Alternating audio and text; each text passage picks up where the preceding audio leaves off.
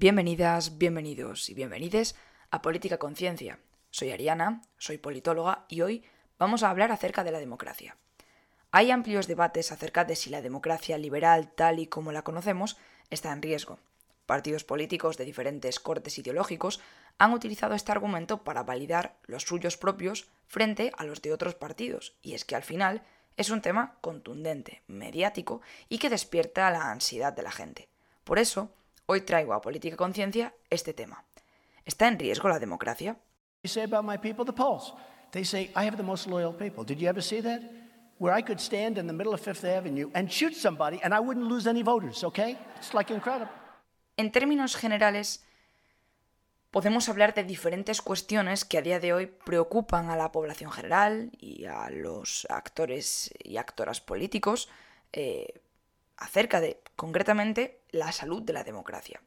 Entonces, yo he traído tres temas fundamentales que desarrollaré lo mejor que pueda. Y luego voy a hacer un resumen en base al propio resumen que hacen Pipa Norris y, e Inglehart en su libro Cultural Backlash, que por fin me he acabado. Y voy a haceros un resumen de cómo está la situación actual y por qué esto impacta directamente en los sistemas democráticos y en la salud democrática de los mismos. Vamos a empezar sin más dilación por el primer punto que traigo hoy aquí, y es el contagio entre la propia derecha del tema del discurso autoritario. Dicho así puede parecer un tema un poco denso, pero no es tal. Primero, ¿por qué empiezo centrándome solo en la derecha? Ariana, está sesgada. No, empiezo centrándome solo en la derecha porque actualmente, actualmente, es el grupo ideológico que está dando los problemas de cara a la estabilidad democrática el auge de los partidos de derecha radical, de la far-right, de partidos incluso eh, neonazis, de partidos eh, literalmente antidemocráticos, está situado en el lado derecho del espectro ideológico. Luego hablaremos de si la izquierda, o lo que se asocia habitualmente con la izquierda, tiene o no parte de responsabilidad en esta inestabilidad pero concretamente en lo que tiene que ver con la salud democrática, a día de hoy, donde tenemos que poner el foco es en la derecha. Y os habréis dado cuenta de que hablo del contagio entre la derecha.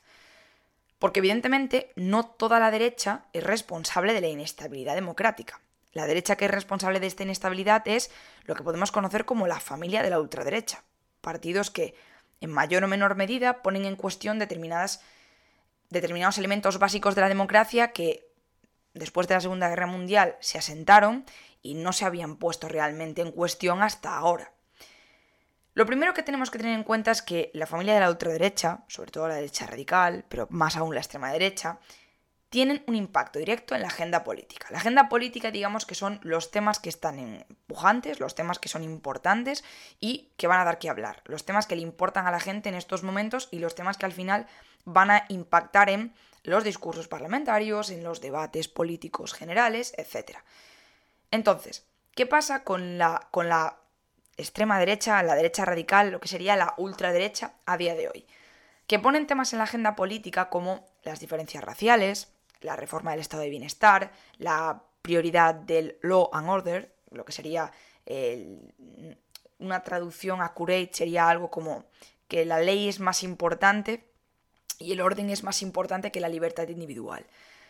Traen temas a la agenda política y tiran de la agenda porque además sus temas son muy mediáticos.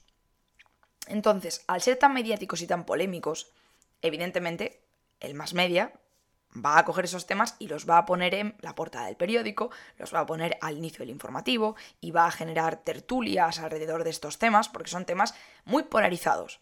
Y como ya os dije en otro podcast, que es el de la polarización, el de comunismo y libertad, creo que se llamaba, y tenéis eh, de hecho un artículo de Yuso Riols muy chulo que os dejaré en la descripción. Tenéis un artículo de, José Rama y, colaboradores en, también en, el, en, la descripción, que luego os hablaré un poco de él, pero bueno, un artículo fantástico y maravilloso el de, el de José Rama. Y, y nada, que esos dos artículos los tenéis para hablar de polarización, pero es que una sociedad tan polarizada como la que tenemos actualmente, que está a unos niveles de polarización eh, que no se habían dado hasta antes de la, primera, de la Segunda Guerra Mundial, perdón, o sea, estamos en unos niveles de polarización tremendos.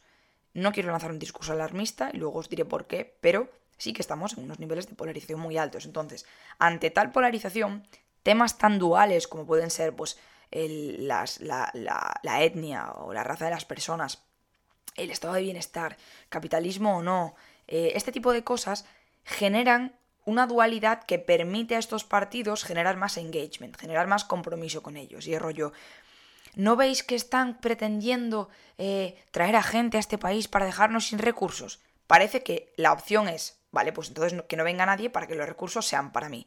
Como que no hay una escala de grises de la que hablamos tan habitualmente en este podcast y en, y en la cuenta en general, sino que es literalmente blanco o negro, no hay más allá. Entonces, este tirón de la agenda hace que la derecha, la derecha más centrada, la derecha más mainstream, tenga que decidir. ¿Y qué pasa?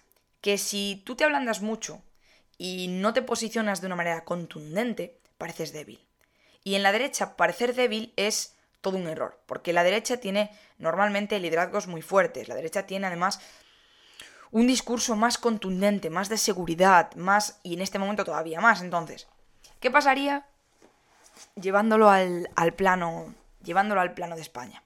¿Qué pasaría si ahora Pablo Casado, ante, yo qué sé, el discurso de Vox en, las elecciones de Madrid, de mira a los menores no acompañados que se llevan tanto dinero y mira a tu abuela. Ante un discurso que pone el foco en la inmigración, ante un discurso que pone el foco en la cuestión racial, ¿qué debería hacer Pablo Casado como líder del partido? Coger y decir que no hay ningún problema y que no se puede hablar en esos términos de la cuestión racial. No, porque entonces es la oportunidad perfecta para Santiago Abascal de contraatacar y llamar otra vez al PP la derechita cobarde. Entonces, esto se trata de, si le sigues el juego y te metes de lleno en su agenda política, estás abriendo paso a unos determinados debates que a veces incluyen derechos humanos de personas, que es peligroso. Pero si no te metes en su debate y eres parte de la misma familia ideológica, del mismo bloque ideológico, tienes un problema también, porque tienes entonces que tener una estrategia muy buena y un discurso muy bueno para poder contrarrestarlo. ¿Y qué pasa? Que el PP ahora mismo está en un eje de competición en el cual ve que es más peligroso Vox que cualquier otro partido de derecha que pueda tener más hacia el centro. Por ejemplo, Ciudadanos. Ciudadanos ahora mismo es cero unidades de amenaza. En cambio, Vox es la tercera fuerza parlamentaria de España y es una fuerza creciente que tiene un discurso muy fuerte y que ahora mismo está donde tiene que estar. Porque ellos no solo están poniendo la agenda, sino que están poniendo una posición completamente férrea en esa agenda. Con lo cual, tela. Y esto viene al hilo de que los partidos del mainstream ahora, y ahora ya no solo es hablar de la derecha, sino también de, en general de los partidos del mainstream, de lo que podemos entender como el PSOE, el Partido Popular, de lo que pueden ser los demócratas y los republicanos, pero mm, esto más bien nos va a servir, lo que voy a decir ahora, para sistemas multipartidistas. Están muy, lo que se conoce como cartelizados. Van por, porque nos entendamos, están como muy centrados, tienen discursos tan parecidos y tienen posturas tan parecidas en algunas cosas que para el elector medio es muy complicado distinguirles y saber cuáles son las diferencias sustanciales. Y, e incluso eh, vale que quizá entre bloques, es decir, entre derecha e izquierda, es más fácil. Pero ahora porque la polarización facilita esto. Entonces tú pones un tema en la mesa y los partidos puede que sean súper... Nunca sé si centrípetos hacia adentro o centrífugo hacia afuera. Vamos a mirarlo. Centrífugo centrífugo, que tiende a alejarse del eje. A eso me refería. Como los partidos ahora están en un modo de competición tan centrífugo, pues evidentemente nos encontramos con que es más fácil de distinguir. Pero si nos damos cuenta, mirando un gobierno del Partido Popular y mirando un gobierno del Partido Socialista, las diferencias no son tan grandes. Entonces esto hace más atractivos a partidos que se posicionan más en los extremos, como puede ser, pues, iba a poner el ejemplo de Podemos, Podemos en el 2015, ¿vale? o como puede ser ahora Vox en la derecha. Son partidos que no tienes ningún tipo de duda de que son de izquierda y de derecha. No tienes ninguna duda. Y no tienes ninguna duda de su posición ante determinados temas. Y no tienes ninguna duda de, de, cuál es el criterio que escogen para hacer X o Y. Y eso es, eso, es, eso es lo que necesita la gente ahora. Una opción clara. Que no tengan que pensar mucho y que sea sencilla y directa. Lo bueno de Vox, por ejemplo, como partido populista de derecha radical, es que no se mete en cosas complicadas. Porque realmente no tienen unas medidas detrás fuertes, van un poco sobre la marcha. A ti te presentan unos principios de primer orden y te dicen, el problema es la inmigración y los antiespañoles. Es sencillo, lo pillas, ya está, no te tienes que complicar la existencia. Con otro tipo de partidos como el PSOE y el PP tienes que hacer más esfuerzo, tienes que hacer más repaso, tienes que ir a cuestiones concretas, porque además hay como muchos, muchas facciones dentro de los partidos. Entonces, a lo mejor dentro del PSOE hay una facción que es eh, pro derechos del colectivo trans, pero hay otra facción que no. Entonces tú ya te tienes que complicar y ya empiezan, ya te tienes que empezar a, a, generar una accountability, ya tienes que empezar como a preocuparte realmente de lo que piensas. Y a día de hoy eso pues no, no es atractivo porque lo que queremos es la inmediatez y la facilidad. Entonces, claro, estos partidos de derecha más, más eh, alejada, estos partidos de ultraderecha, lo ponen fácil y además tienen una capacidad fantástica de generar agenda política y de distinguirse de sus competidores. Con lo cual este es uno de los primeros problemas para la democracia, que tenemos partidos que dentro de su falta de diálogo están generando una agenda política que no es a la que estamos acostumbradas dentro de las democracias liberales actuales del siglo XXI. Entonces, este es el primer problema. El segundo problema es lo que eh, precisamente Norris e Inglehart eh, llaman la erosión de la cultura cívica. Vamos a pensar que es... Perdona si hago ruido, pero es que una señora está mal de la espalda, de hecho, un momentito. Otro momentito. Miren, estoy como una señora de 80 años con mi cojincito en la espalda ahora. Bueno, estoy mucho más cómoda ahora ya, sí que estoy bien. El tema de la erosión de la cultura cívica. Pensad en Donald Trump, por ejemplo. Pensad cuáles son sus eh, aquellas cosas de las que habla cuando está en campaña o mientras estaba en su presidencia o cosas de las que habla en Twitter o pensad en las cosas de las que habla Santiago Abascal o Víctor Orbán. Fraude electoral, parcialidad de la justicia, fake news, eh, políticos que son todos iguales. ¿Qué produce esto? Produce una erosión de lo que consideramos las reglas no escritas de la democracia, que son pues, el respeto de las opiniones que son diferentes, el diálogo, la confianza en el otro o la otra. ¿Qué pasa entonces? Que tenemos una mayor polarización y un menor respeto por las opiniones del contrario. ¿Es inherentemente mala la polarización? No voy a entrar en esto.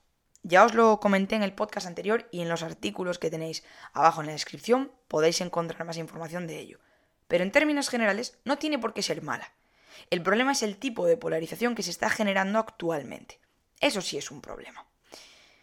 Entonces, ¿cómo afecta esto a la salud democrática? Bueno, en términos generales, si lo sabemos gracias al Democracy Index o al VDEM, o a autores como Huntington, la salud democrática viene en oleadas y puede, digamos que es como eso, como ondas. Si, lo, si os imagináis una gráfica, pues es como ondas. Hay momentos en los que está más arriba y hay momentos en los que está más abajo porque es algo coyuntural, es algo contextual, depende mucho de la situación. Ahora mismo estamos en una de las bajadas de la ola. Esto no le sorprende a nadie. Y empezó más o menos esa bajada en el año 2005. ¿Qué pasa? Que algo que nos dicen los estudios es que en términos generales, después de una bajada, siempre suele venir una subida. Y esto es francamente tranquilizador, porque al final el hecho de saber que por X o Y siempre volveremos a recuperar la salud democrática, ayuda. Pero también os digo, esto no se hace solo. Nada se hace solo y porque sí. La inercia en política, bueno, eso daría para otro tema, pero yo tampoco tengo muy claro de que simplemente sea todo cíclico y que vaya a volver. Depende mucho de muchísimas cosas. Voy a poneros dos ejemplos de cómo está el tema de, de, cómo se considera la, la, democracia, concretamente en Estados Unidos y en Europa. Eh, por un lado, en Estados Unidos sí que parece haber un cierto consenso bipartidista con lo que tiene que ver con el tema de que la democracia es el mejor sistema de gobierno. Hay un consenso en términos generales, tanto demócratas como republicanos consideran que esto es así, pero incluso dentro de este consenso podemos apreciar diferencias. El 96% de los demócratas dicen que la democracia es el mejor sistema. Pero en el caso de los republicanos, esto baja a un 80%. que sí, sigue siendo un porcentaje altísimo. Pero ya estamos hablando de que no es un porcentaje tan enorme como el demócrata, son 16 puntos de diferencia. Y en un tema que teóricamente es un consenso y todo el mundo entiende que la democracia es el mejor sistema. Pues no es tan así, porque además si a esto le sumamos el efecto Trump, que el efecto Trump, ya lo comenté por Twitter alguna vez y esto daría para, para una tesis, el efecto Trump no es solo el efecto Trump. Es decir, el Partido Republicano, y no me voy a meter mucho más aquí porque probablemente haga un vídeo o un podcast del tema, ya era conservador y ya estaba teniendo un viraje populista y conservador antes de que llegase Trump. Pero con Trump esto se solidifica y con Trump esto se hace todavía más patente. Un outsider de la política que viene a presentarse como un macho ibérico, bueno, ibérico no, como un macho americano, eh, emprendedor, eh, outsider de la política, como acabo de decir, un challenger al statu quo eh, y, y que muestra un discurso rotundo fuera de lo políticamente correcto. Entonces, este tipo dice, así se hacen las cosas. Y he tenido que venir yo para cambiar las cosas.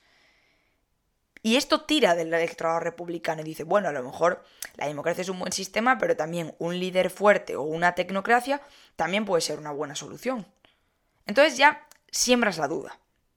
Y en Europa, por ejemplo, sí que es cierto que el consenso es un poco más generalizado, pero se encuentran bastantes diferencias entre el norte y el sur de Europa. Parece que en el sur hay una mayor desafección, hay un mayor cuestionamiento, hay una mayor presencia en, lo que sería en, a nivel parlamentario de, de, de los partidos de ultraderecha, pero también os digo que, por ejemplo, mm, en el norte hay partidos de ultraderecha. Hay partidos de derecha radical, no es que no los haya, no es, ah, el norte, es que son maravillosos, son maravillosos. Tienen sus cosas también, y no es todo tan perfecto, ni sus democracias son tan idílicas, ni sus sociedades son tan sumamente igualitarias. Problemas hay en todas partes, pero este gap en Europa siempre se ha visto, con esto y con otros muchos factores. Pero sí, pongamos que en términos generales todo el mundo sigue pensando que la democracia es el mejor sistema. Pero, aún así, no es algo plano. No es, sí, es el mejor sistema y ya está. No, porque ahora es eso. Nos cuesta más dialogar, estamos enrocados en posturas más, mucho más eh, densas, mucho más inamovibles, mucho más polarizadas, nos cuesta más tolerar y confiar. Y ponemos en duda cuestiones como la integridad electoral, que de hecho Pipa Norris tiene una serie de, libros hablando del tema. Y es así. Si ahora empezamos a poner en duda cuestiones como el fraude electoral, sin ningún tipo de base real para decir que hay un fraude electoral, Estamos poniendo en duda las bases de las democracias tal y como se han construido en el siglo XX y, las que tenemos actualmente. Otra cosa que sí que podemos apreciar es un gap generacional en cuanto a la consideración de la democracia. La generación millennial, que son los nacidos a partir de los años 80, apoya menos la performance o la actuación de la democracia que las generaciones pues, de la Interworld Generation o eh, los baby boomers. Pero aún así, a pesar de ser más críticos con cómo funciona la democracia, tienen menos tendencia a votar a partidos eh, autoritarios populistas. Es decir, que a pesar de ser más críticos, que de hecho para mí es algo razonable, apoyan a partidos más progresistas y se niegan a apoyar a este tipo de partidos. Hay un debate teórico acerca de por qué pasa esto. Se debe a lo que se conoce como life cycle effects, es decir, el hecho de que tú creces, maduras y a medida que pasa tu vida vas cambiando tu ideología y tu postura. O realmente se debe a una cuestión de cohortes de edad, a una cuestión generacional, a una cuestión de que en términos generales la generación millennial de principio a fin va a ser más progresista y más crítica que las generaciones anteriores. No hay una evidencia robusta como tal que diga, bueno, pues la respuesta es esta, porque puede deberse incluso a una mezcla de las dos, sí que es cierto que conforme nos hacemos más mayores podemos mm, cambiar cierto tipo de, de formas de pensar, pero a la vez creo, como perteneciente a la generación millennial, creo que soy millennial, ahora tengo dudas, pero creo que sí, pues evidentemente creo que en términos generales sí somos una generación más, quizá no progresista sea la palabra, pero más crítica, más abierta a determinado tipo de diversidad, y esto es en términos generales. Entonces, sí que considero que sí que puede ser una cuestión de las, de las dos cosas. Y aún así, sabiendo esto, sabiendo que está esa crítica, hay una cosa que se llama el dog whistle effect, que es, mm, no sé cómo explicarlo, es como un silbido de perro, ¿vale? Eh, dicho, traducido suena fatal, pero lo que hace referencia es que estos partidos autoritarios populistas, estos partidos de, ultraderecha sobre todo, hacen un efecto llamada a, a aquellas personas que, que comulguen o que tengan una especie de background autoritario, que tengan ahí sintientes unos determinados valores, una determinada ideología mucho más autoritaria o mucho más radical, y hacen un efecto llamada. Ellos lo sueltan, ellos dicen, bueno, aquí puede haber un fraude electoral. Y si tú tienes dudas de cómo funciona la democracia y eres una persona conservadora, dirás, ya está. O sea, ¿a quién voy a votar? A aquel que me dice las cosas como son. Y este dog whistle effect es preocupante porque ese sí que ya no depende de cuestiones, obviamente sí que influyen las generaciones y demás, y, influye el life cycle effect y todo esto, pero es más transversal. Y, eso de, y, de hecho en, el libro de, Norris e se habla mucho del tema, ¿no? Como tú tengas unos, una tendencia autoritaria, mm, vas a escuchar determinado tipo de discurso y a lo mejor se te enciende una bombillita y dices, uy, uy, que se vienen cositas. Y yo, ya para acabar con esta, con esta erosión de la cultura cívica y, relacionarlo con este apoyo a, estos partidos eh, autoritarios populistas, hay una cosa, y de hecho me lo comentaba una, una, persona que me, que me sigue en Instagram, que me decía que debería hablar más del tema de la globalización. Y obviamente es un tema terriblemente amplio. Pero hay una cosa en la que la globalización ha influido para mal en favor de este tipo de partidos y para mal en cuanto a la democracia por los efectos que tienen este tipo de partidos en la democracia, como estáis viendo. Y es que ahora, debido a la globalización económica, la soberanía económica de los países ya no es tal. Tú eres soberano de determinadas cosas a nivel económico, pero en términos generales no puedes eh, generar un sistema eh, autárquico, creo que es así la palabra como se dice, de yo me sostengo a mí mismo y no me relaciono con el exterior porque, porque la soberanía económica es mía. No, la soberanía económica es del mercado, del sistema internacional y arréglate como puedas para eh, mm, entretenerte en este capitalismo mundial. ¿Qué hace esto? Que como ahora los países no pueden eh, debatir en términos económicos con la misma soberanía que lo podían hacer antes, ahora se ha puesto el foco en lo que se conoce como cultural issues, en cuestiones culturales, en cuestiones sociales. Y esto es el se vienen cositas, porque al final es donde realmente vamos a diferir, porque yo puedo estar en desacuerdo con un colega mío acerca de cómo creo que se tienen que gestionar las pensiones y puedo creer que es mejor un sistema mixto o la mochila austríaca o lo que sea. Y yo puedo pensar, o él puede pensar que eh, es mejor un sistema totalmente público de pensiones o totalmente privado. Y podemos debatir, pero donde realmente te vas a enfadar y lo que realmente te va a sacar de tus casillas es cuando te diga que él no trata con gitanos porque son gente mala. Entonces ahí tú te vas a levantar y le vas a dar un sillazo en la cabeza. Y le vas a decir, ¿cómo te atreves a decir eso? ¿O cómo te atreves a decir que las mujeres tienen que estar en la cocina cocinando todo el día y limpiando? Y entonces coges eh, el, el puño y se lo plantas en su cara. Y entonces se lía. Y aquí es donde viene la cosa, que al final el hecho de dónde ahora está la agenda política, dónde los partidos posicionan sus debates, es ahora un sitio en el que nos toca mucho la fibra a todo el mundo.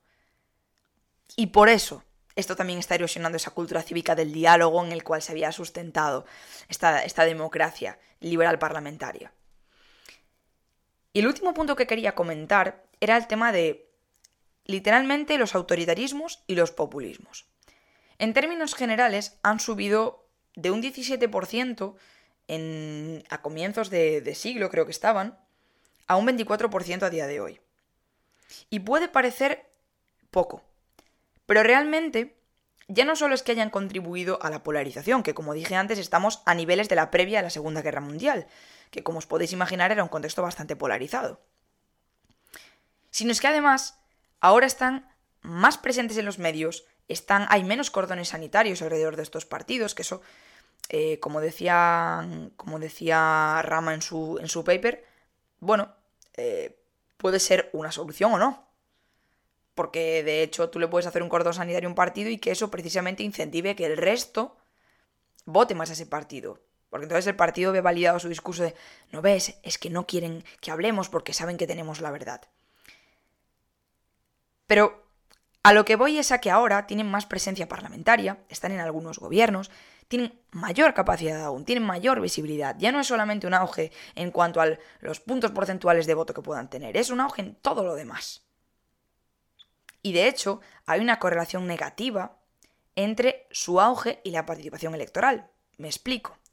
Cuanto más suben este tipo de partidos autoritarios populistas, más baja la participación electoral. Y esto es una consecuencia, de, en parte obviamente, de este discurso de las instituciones te mienten y te engañan y el sistema electoral es injusto y por eso hay algunos movimientos como el del rompe tu voto este de, de Gallardo y de toda esta peña, que rollo, no votes. No votes porque esto es malísimo. Bueno, a lo mejor no es cuestión de que sea malísimo el voto como tal. O a lo mejor sí, y lo puedes cuestionar, pero aquí viene el punto. ¿Desde dónde lo estás cuestionando? ¿Lo estás cuestionando desde pues una crítica millennial a, a los sistemas parlamentarios porque, pues imagínate en Estados Unidos, el gerrymandering, el tono racista que tienen o las diferencias raciales en cuanto al voto o aquí, eh, yo que sé, las, el problema con las circunscripciones electorales y la sobrerepresentación del, del entorno rural y puedes criticarlo desde un punto de vista constructivo. Pero luego lo puedes criticar desde un punto de vista destructivo que lo que haga es minar la confianza en la democracia y que esto te lleve a tirar hacia sistemas más autoritarios en los cuales cuando te des cuenta resulta que no vas a poder votar. Y ups, ups. Sí que es cierto que no sabemos si el populismo afecta realmente a la democracia y a la satisfacción que la gente tiene con esta democracia. Y, realmente no lo sabemos. Porque como ya decía la Clau, eh, de hecho creo que lo decía en, el, en el 2005, y de hecho voy a comprobarlo para no deciros una cosa que esté yo diciendo mal, porque además lo leí, lo leí en el, en el paper de, de José Rama que os decía. Bueno, estoy diciendo el paper de José Rama, pero porque a José lo conozco y, y, y, es de mi misma facultad, pero también es de Casalberto, Bertoa, creo que es, lo dije bien. Bueno, de Fernando Casalbertoa, Berto. Lo siento, Fernando. Eh, no, como a ti no te conocía, pues probablemente estoy diciendo mal tu nombre. Pero bueno, este paper, ¿vale? Y sí, es del 2005, lo de la clau. Que al final el populismo, eh, como ya os decía, no tiene evidencias como tal de que realmente afecta a la, democracia y a, la satisfacción con la misma. No podemos decir lo mismo de los autoritarismos, que sí sabemos que, pues que sí han erosionado la, democracia. Pero el populismo es un arma de doble filo. Y como ya os digo, muchos autores lo dicen, incluso Norris y, y demás. Porque por una parte el populismo puede ser malo, porque puede generar un discurso de de que permita la subida al poder de gente que se aproveche precisamente de esa coyuntura, de esa mm, retórica antiélites, de, de, todas esas cosas, y que se aproveche de eso em, y que genere un problema hacia la democracia y a sus instituciones. Pero luego también tiene otra posibilidad, y es que se utilice como un arma crítica, un arma crítica de un sistema que no representa bien a las minorías, que minoriza a colectivos, que tiene un sesgo racial tremendo, ese tipo de populismo es un populismo positivo que puede llevar incluso a un mayor engagement con esa democracia, a una mayor crítica y a una, eh, a una mejora en relación a esa crítica. Pero claro, estos partidos autoritarios populistas erosionan el pluralismo, erosionan incluso las libertades individuales, el debate y los consensos. Porque por un lado te dicen que el gobierno es autoritario y que te quiere quitar tu libertad individual para decidir dónde metes a tus hijos, cómo educas a tus hijos, la sexualidad de tus hijos, todo lo que te dé la gana, pero por otra parte son los primeros precursores de la ley y del orden, que al final es una manera de coartar tu libertad individual. Son este tipo de hipocresías y de dobles varas de medir que les sirve muy bien a este tipo de partidos para continuar con un discurso que es bastante incongruente en muchos aspectos, pero que gracias al ambiente polarizado les sirve. Entonces, vamos con el resumen de cómo está la situación actual eh, en las democracias y por qué esto puede ser un problema. Por un lado, tenemos que en los últimos años, sobre todo a raíz de los años 70 del siglo pasado, tenemos un cambio en la estructura social. Esto ya se ha hablado mucho, yo lo he comentado mil veces. A raíz de esta revolución silenciosa de los años 70, de unas cortes de población más progresistas, una nueva generación de valores más abiertos, de una mayor diversidad, se ha generado un cambio. Y las personas que antes estaban en la cima de la cadena alimenticia, como está Scar ahí en el, en el Rey León, ahora de repente se dan cuenta que, por el hecho de ser blanco, hombre cis heterosexual, ya no eres el culmen del homolón en el mundo. Y que resulta que tienes que respetar a esa mujer trans negra lesbiana porque resulta que es una persona y se merece los mismos derechos que tú. Y la gente cis blanca hombre se quedan en plan, oh, pretends to be shocked. En plan, oh, Dios mío. Pero resulta que yo tenía que respetar a esta mujer que está aquí. Pues efectivamente, amigo, y eso lo ha producido esa revolución silenciosa y ese cambio en la estructura social, que en términos generales es algo positivo, porque amplía los derechos y amplía la voz que tienen las personas y los colectivos, pero a la vez genera esa reacción autoritaria, genera ese cultural backlash, genera esa esa reacción de me estás quitando mi sitio, me estás quitando mi espacio, mi hegemonía cultural y social, y entonces yo me voy a enfadar y me voy a ir con esos partidos que defienden esas cosas que a mí me quitaste, que, defienden que vuelva la América de antes, la América de la Golden Age, la América de, del emprendimiento, de los millonetis, de las mujeres en casa cuidando a los hijos y los hombres en la empresa, de la heteronorma. Esa es la América que yo quiero que vuelva. Quiero que vuelva la España imperial, la del imperio que no se pone el sol. Quiero que vuelva la España eh, de la homogeneidad cultural y racial. Esa es la España que se merece. ¿Que tiene que haber homosexuales en la España, en la España viva? Tendrá que haberlos, pero tienen que ser españoles. Y a ver qué me vas a pedir como español de la España viva. No te pases pedirme cambio de género ni historias de esas, porque entonces vamos a tener un problema. Y es que además estamos en una etapa de un montón de crisis económicas y de una crisis migratoria. ¿Esto que produce? Inseguridad. Cuando tienes una crisis económica y tienes problemas para mantenerte, lo primero que vas a querer es recuperar tu seguridad vital y recuperar la tranquilidad eh, que tenías antes de saber que tú ibas a estar en un trabajo y ese trabajo te iba a durar. Entonces te vas con aquellos partidos que defiendan que tú vas primero que los de fuera, por ejemplo. Porque además es que resulta que ahora hay una serie de migraciones a nivel mundial desde hace bastantes años, sobre todo a raíz del año 2015, que resulta que hay quien me dice que esto es un problema para mí y que me voy a quedar sin trabajo y que de repente no voy a tener para, para vivir ni para comer porque resulta que ahora las ayudas se van para otras personas. ¿Esto es mentira? Sí. Pero a ti lo que te interesa es volver a la seguridad que tenías antes. Entonces, vas a coger el discurso de esos partidos y lo vas a hacer tuyo. Porque aunque realmente tú no tengas nada en contra de tu vecino que viene de Siria, a ti te han dicho que tu vecino te quiere robar el trabajo. Y entonces cuando te juegan con tu pan, ahí ya no hay moral que valga. Todo esto se ha traducido en que ahora el autoritarismo, los populismos, de derecha sobre todo, tienen una mayor presencia. Y presencia hasta el punto de llegar a los gobiernos.